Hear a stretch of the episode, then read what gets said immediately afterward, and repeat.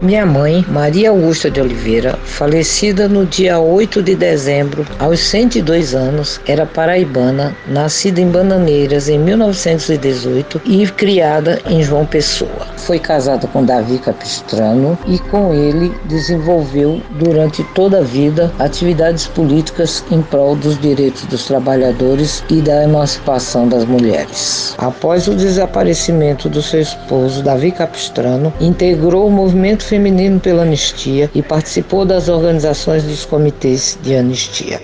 Depoimento de Maria Cristina Capistrano, coordenadora pedagógica, filha de Maria Augusta de Oliveira. Cristina conta detalhes do legado de Maria Augusta.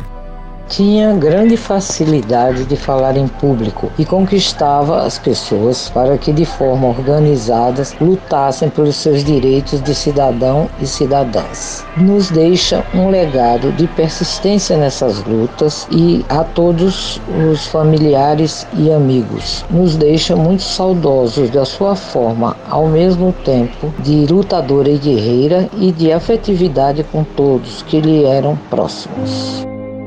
Socorro Ferraz é historiadora, amiga da família e destaca quais foram as maiores contribuições da feminista.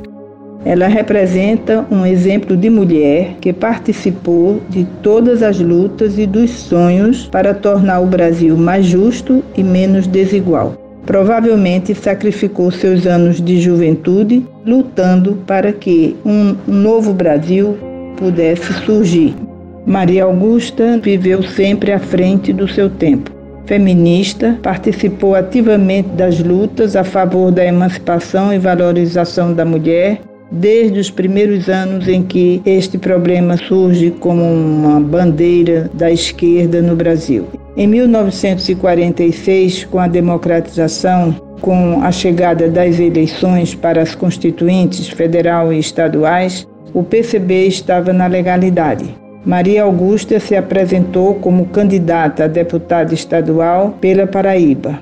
José Otávio Arruda Melo é historiador, professor, jornalista e escritor do verbete sobre Maria Augusta no livro Dicionário das Mulheres do Brasil. Ele fala como foi a experiência de retratar a vida dessa grande mulher eu me preocupei em realizar um novo tipo de história que revelasse o lado oculto da historiografia paraibana. Eram os partidos ditos totalitários. De um lado, o Partido Integralista, do PRP, e do outro lado, o Partido Comunista. Então, a partir daí, eu me dediquei a estudar esses dois partidos e verifiquei que o Partido Comunista tinha uma singularidade. O Partido Comunista, o que para a época era uma grande novidade, acolhia mulheres no conjunto dos seus candidatos. Duas delas são exatamente Dona Luzia Clerô, cujo marido foi meu professor na Faculdade de Filosofia, e Maria Augusta de Oliveira. Então, me concentrando sobre essas perspectivas, eu me deparei com a figura de Maria Augusta de Oliveira, cujo principal legado é esse. O partido, tanto o Partido Comunista como o Partido Democrata Cristão. O Partido Democrata Cristão também lançou uma mulher como candidata, doutora Neuza. A legenda de Maria Augusta, o legado de Maria Augusta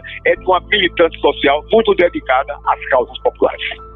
Maria Augusta faleceu na tarde do dia 8 de dezembro, aos 102 anos. O falecimento aconteceu no apartamento onde ela morava com uma de suas filhas, no bairro de Laranjeiras, na zona sul do Rio de Janeiro. O legado de Maria Augusta entrou para a história do Brasil.